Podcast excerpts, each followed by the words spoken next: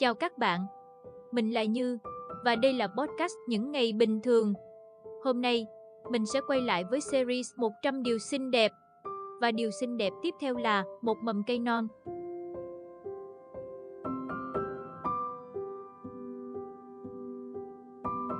Dạo này, thỉnh thoảng mình lại trồng một cái cây. Cái sự tích trồng cây này thì rất là đại khái. Căn bếp của mình có một cái cửa nhìn ra bầu trời, hứng nắng và gió. Nhưng mà bầu trời mùa hè lại quá sức là chói chang. Cho nên, chồng mình đã làm cho mình ba chiếc bồn cây thiên điểu nho nhỏ dưới chân lan can sau bếp để màu xanh làm dịu bớt màu nắng mùa hè trong lúc mình nấu ăn. Tụi mình không có nhiều thời gian để chăm sóc cây cối.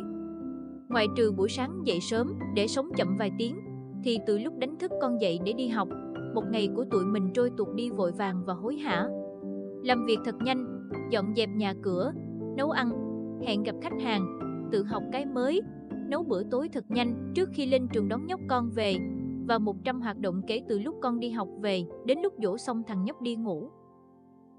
Tụi mình chọn thiên điểu vì loài cây này dễ sống, chỉ cần nắng là xanh mãi và ra hoa đều đặn, màu hoa cam rực rỡ vui vẻ.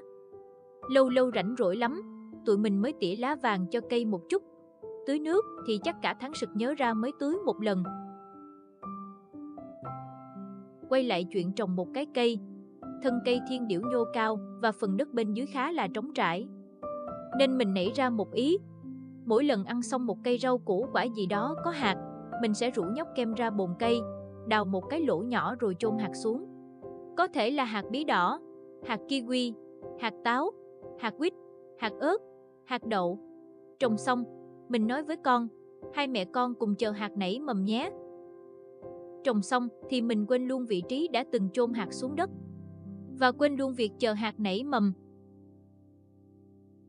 Sẽ có hạt nảy mầm, hạt thì không. Thi thoảng, có một cái cây nhỏ mới mọc lên, mình sẽ khoe với nhóc kem. Sau đó, hai mẹ con sẽ đoán xem đây là mầm cây gì. Có những cái cây con rất dễ đoán, vì lúc lên mầm, hạt còn nằm trên chiếc lá. Ví dụ như là cây ớt chuông mà mình gieo hồi tháng trước. Mình biết đây là ớt chuông chứ không phải ớt, vì đợt đó, mình cắm nguyên phần cuốn của quả ớt chuông xuống đất, nên lúc mọc lên, các mầm cây chen với nhau. Mấy mầm cây này làm mình thực sự bất ngờ, vì mình không biết là cây ớt chuông có thể mọc ra được ở xứ nóng như Đà Nẵng. Có những cây thì mỗi buổi sáng nhìn cây con, mình đều tự hỏi đây là cây gì. Hình dạng của một cây trong số đó rất giống cây quýt. Nhưng mình không rõ đây là cây quýt đường, hay quýt úc, hay cam, hay chanh. Nên mình cứ chờ cây lớn lên thử. Cái cây là một dấu chấm hỏi to tướng màu xanh, ở đó lớn lên từng ngày. Đâu phải gieo hạt xong, thì cây sẽ lớn lên và ra hoa.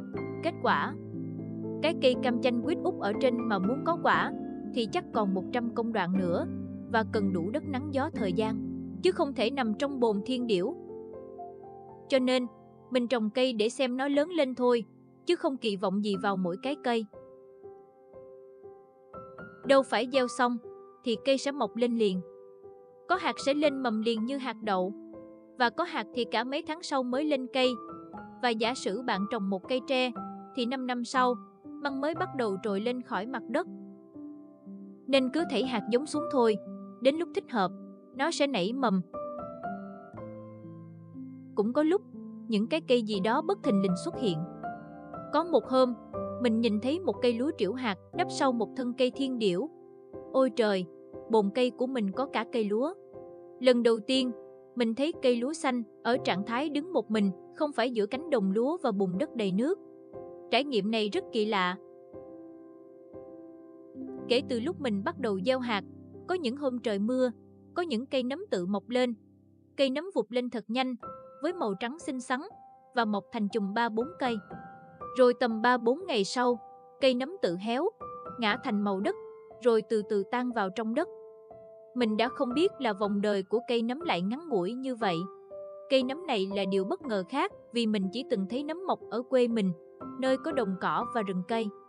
Mình không biết là cây nấm có thể mọc trong một cái chậu nhỏ xíu, ở giữa thành phố như thế này. Cứ như vậy, những cái cây mang lại một bầu trời niềm vui cho hai mẹ con.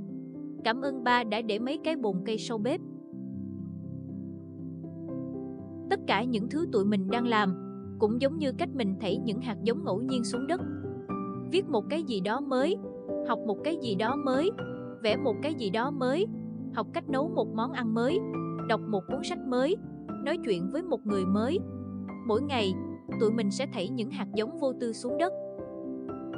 Ai mà biết ngày mai, hạt cây nào sẽ nảy mầm tiếp theo? Ai mà biết cái cây nào sẽ lớn lên và trổ những chiếc lá xinh đẹp? Và cái cây nào không? Vậy nên cứ bắt tay vào làm thôi. Và làm một cách vô tư. Và niềm vui sẽ đến mỗi lúc tụi mình gieo hạt cây xuống đất, chứ không phải chỉ ở lúc hái quả. Vì những hạt cây khi đã nảy mầm thành công sẽ lớn lên từng ngày.